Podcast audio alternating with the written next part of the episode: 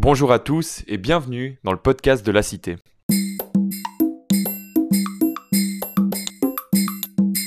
Bonjour à tous, aujourd'hui pour la deuxième fois dans le podcast de la Cité, on se retrouve avec l'infirmière scolaire et cette fois pour parler du sommeil. Bonne écoute à tous.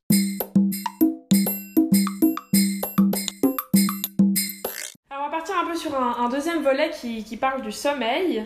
Euh, vous l'avez pas mal cité justement quand on parlait de toute cette pression, etc., que c'était un, on va dire, euh, quelque chose d'important. Alors pour commencer, euh, c'est quoi le lien qu'on peut trouver entre le sommeil et la pression ou le stress qu'on peut ressentir? Alors en effet, on voit qu'en fait, c'est un peu un cercle vicieux entre le stress et le sommeil. C'est-à-dire que ces, ces deux choses, elles s'alimentent l'un l'autre. Hmm. Parce que quand je suis stressée, je dors moins bien. Puis quand je dors moins bien, je vais être moins capable euh, euh, de faire face au stress. Donc il faut essayer de trouver des solutions pour casser ce cercle vicieux. Mais, euh, mais c'est très connu que ça, vraiment ça s'alimente l'un Mhm. l'autre. Puis pourquoi est-ce que on parle tellement, enfin on parle beaucoup du sommeil dans les médias et tout, c'est un thème qui revient beaucoup, qui est un peu à la mode. Euh, pourquoi est-ce que ce sommeil il est si important? Eh ben, en fait, euh, le sommeil, euh, on dit qu'il est réparateur. hein. Et puis, le sommeil, il est vraiment essentiel, en fait, pour maintenir et rétablir la santé de la personne. C'est comme ça, entre autres, qu'on est en bonne santé. Donc, ça permet, en l'occurrence, par exemple, que le cerveau continue de se développer et aussi qu'il se repose pour qu'il puisse bien fonctionner la journée. Euh, ça permet aussi de reposer et de euh, son corps et de reprendre des forces. Ça permet d'éviter de dormir la journée. hein.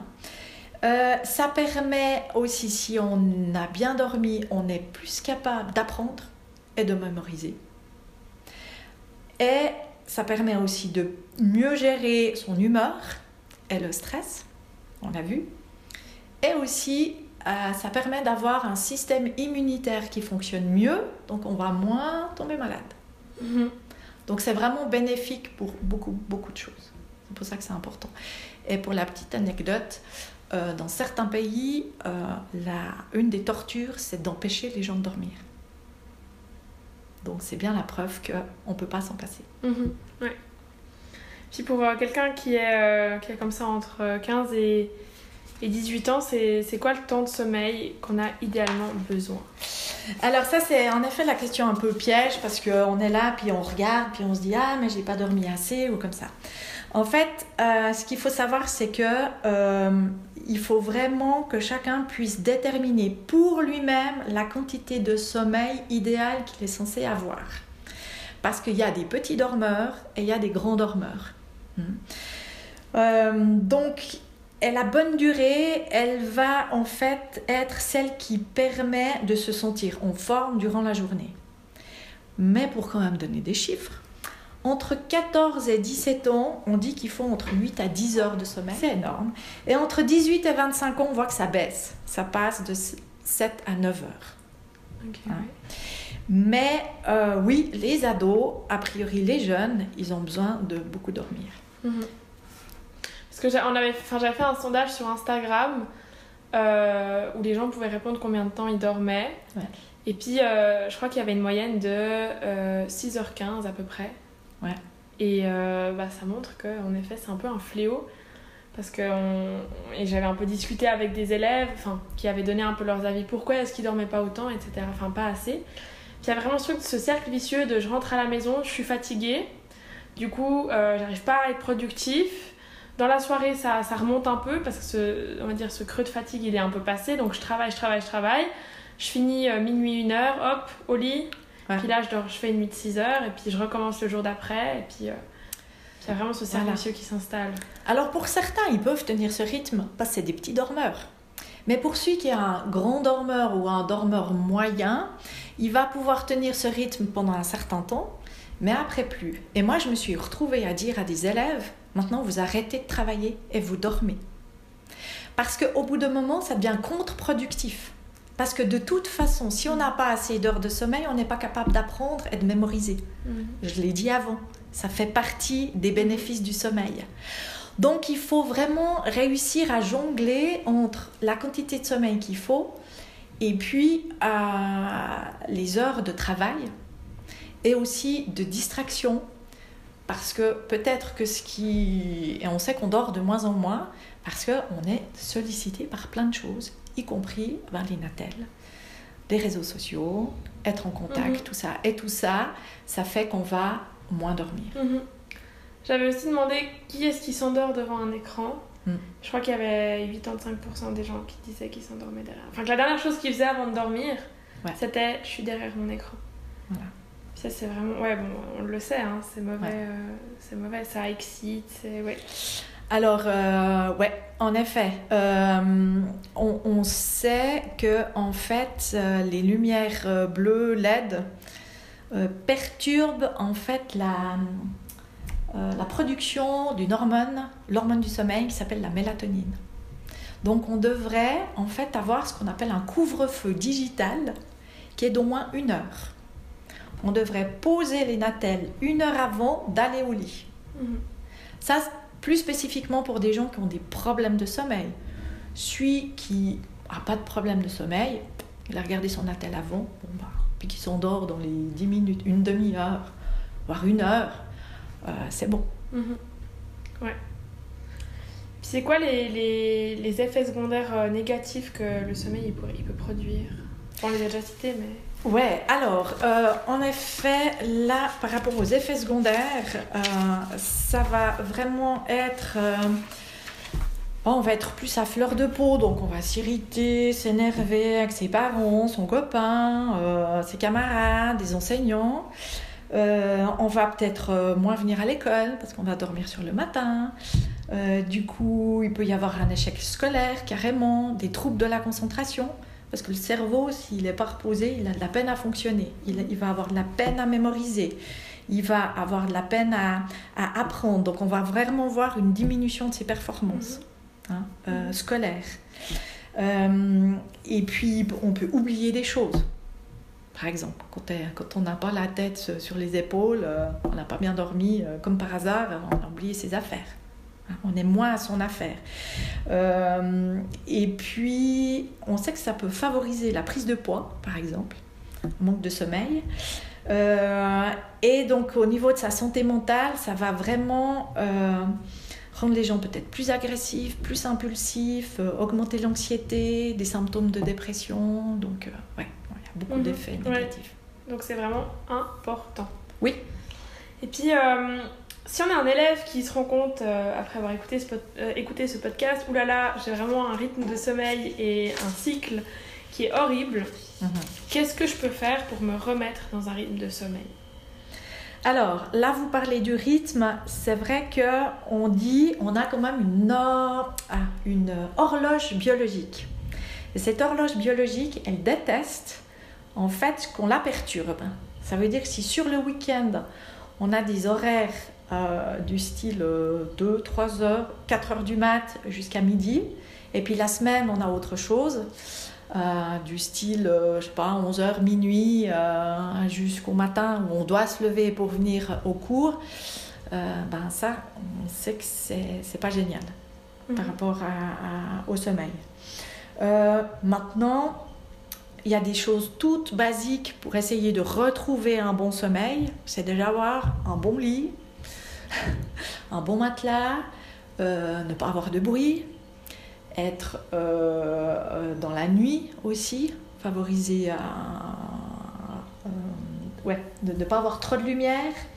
Il faut pas qu'il fasse trop chaud aussi dans la pièce. En dessous de 20 degrés, c'est mieux. On dort mieux. Euh, bah, on a parlé le fameux couvre-feu digital, donc tout ce qui est smartphone comme ça, faut vraiment euh, les poser avant, si possible les mettre en dehors de la chambre, comme ça on est quitte d'être tenté d'aller les chercher. Euh, et puis, qu'est-ce que j'ai noté encore? Euh, Ah oui, ce qui est intéressant de ressentir, c'est, on parle du marchand de sable. hein. Quand on était petit, on avait le marchand de sable. Ben, en fait, il vient encore chez les grands.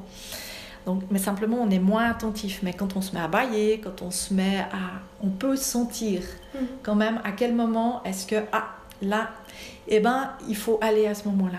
On va mieux s'endormir si on va à ce moment-là que si on, on essaye de poursuivre, par exemple, parce que j'ai pas fini de préparer un test.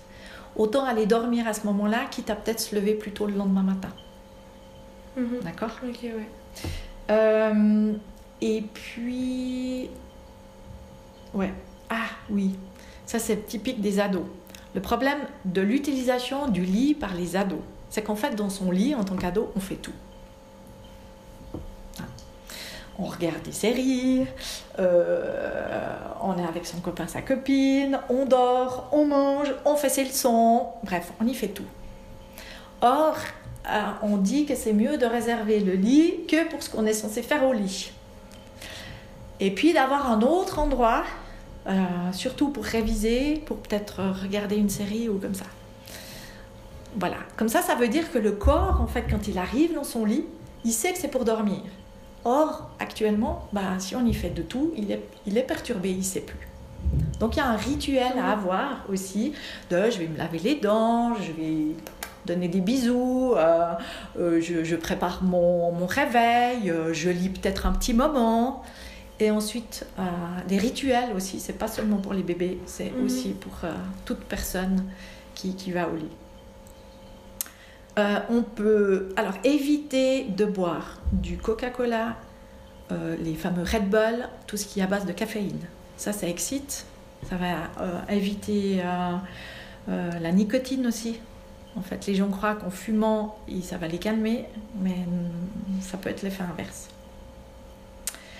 Et puis, activité physique, on dit que c'est bien. Par contre, il faudrait arrêter le sport avant 20 heures. Parce que ça a un effet sur la mélatonine. Si on fait du sport, on, on a chaud, on est chaud, le corps il a de la peine à redescendre et à s'endormir. Mhm. Ah, et puis souvent c'est le soir qu'on commence à peut-être sur les natelles euh, euh, résoudre ses problèmes le soir avant de s'endormir, ça va pas le faire. Au contraire, ça va intensifier les problèmes. Donc il vaut mieux résoudre ses problèmes en journée et puis le soir se distraire, prendre du bon temps, lire, écouter de la musique, euh, plutôt que de commencer à résoudre ses problèmes juste avant de s'endormir. Mhm. Donc trouver un rythme, euh, on va dire, qui respecte notre euh, manière de fonctionner et puis pas vouloir faire d'après nous. Ah, moi maintenant j'ai j'ai la flemme de travailler quand c'est 16h, alors j'attends 20h et puis après euh, ça dérègle tout et puis on. Alors c'est vrai que d'avoir de nouveau, on revient à l'hygiène de Mhm. vie. hein. Ouais. C'est une hygiène de vie. hein. Donc Mhm. l'organisation de quand je fais quoi, euh, de quand est-ce que je mange, de quand est-ce que je fais du sport, de quand est-ce que je, euh, je fais mes devoirs, je prépare, j'anticipe mes tests. Mhm. Tout ça, ça participe Mhm. à diminuer euh, déjà le stress et donc aussi à favoriser un meilleur sommeil. Mhm. Ouais. Parce que dans les retours que j'ai eus, c'est vraiment ce- cette grosse faille de l'organisation. Oui. Parce qu'on arrive euh, dans un endroit euh, au gymnase où il y a plein de nouvelles choses, et même quand on est en deuxième ou en troisième, Mhm. euh, on prend un, un certain rythme, même s'il est mal organisé, Mhm. on s'y sent bien dedans. Parce qu'on a, on a comme pris nos habitudes, on se dit, bah voilà, moi ça me dérange pas de finir à telle et telle heure, je rattrape mon sommeil le week-end. Enfin, on a un peu des mécanismes comme ça, mais qui en fait, euh, à moyen terme ou long terme, nous, nous rendent pas service, quoi. Nous, nous mettent dans des situations euh, qui sont mauvaises pour nous, en fait. Alors de nouveau, peut-être que pour certains, ça va leur convenir. Et puis pour d'autres, de, de revoir l'organisation, euh, ben ça c'est quelque chose que par exemple je peux faire avec un élève, Mhm. où on regarde son fonctionnement habituel après une journée, euh, on fait toute la journée, à quelle heure on se lève, euh, qu'est-ce qu'il fait habituellement, comment il mange, à quelle heure il rentre, qu'est-ce qu'il fait en premier, à quelle heure il va au lit, tout ça on peut prendre une journée standard Mhm. et puis on la décortique. C'est Mhm. souvent très intéressant. Parfait, alors si on a besoin euh, de ça, vous êtes à disposition pour, euh, Oui, Oui. Et on a souvent des demandes par rapport et au stress et au sommeil, ça c'est Mhm. sûr. Très bien. Est-ce que vous avez encore quelque chose à dire pour clôturer euh, ce chapitre du sommeil? Hmm, non, à part de nouveau, pas hésiter à venir euh, parler de ça, à dire que ça pose problème. Et puis, c'est normal. Euh, on sait que pour les ados, c'est plus compliqué. le rythme scolaire n'est pas toujours idéal. Donc, on peut chercher ensemble voilà, des manières de faire au mieux. Merci à tous d'avoir écouté cette édition du podcast de la Cité. Merci pour votre attention. Prenez soin de vous et de votre sommeil en fonction de vos besoins.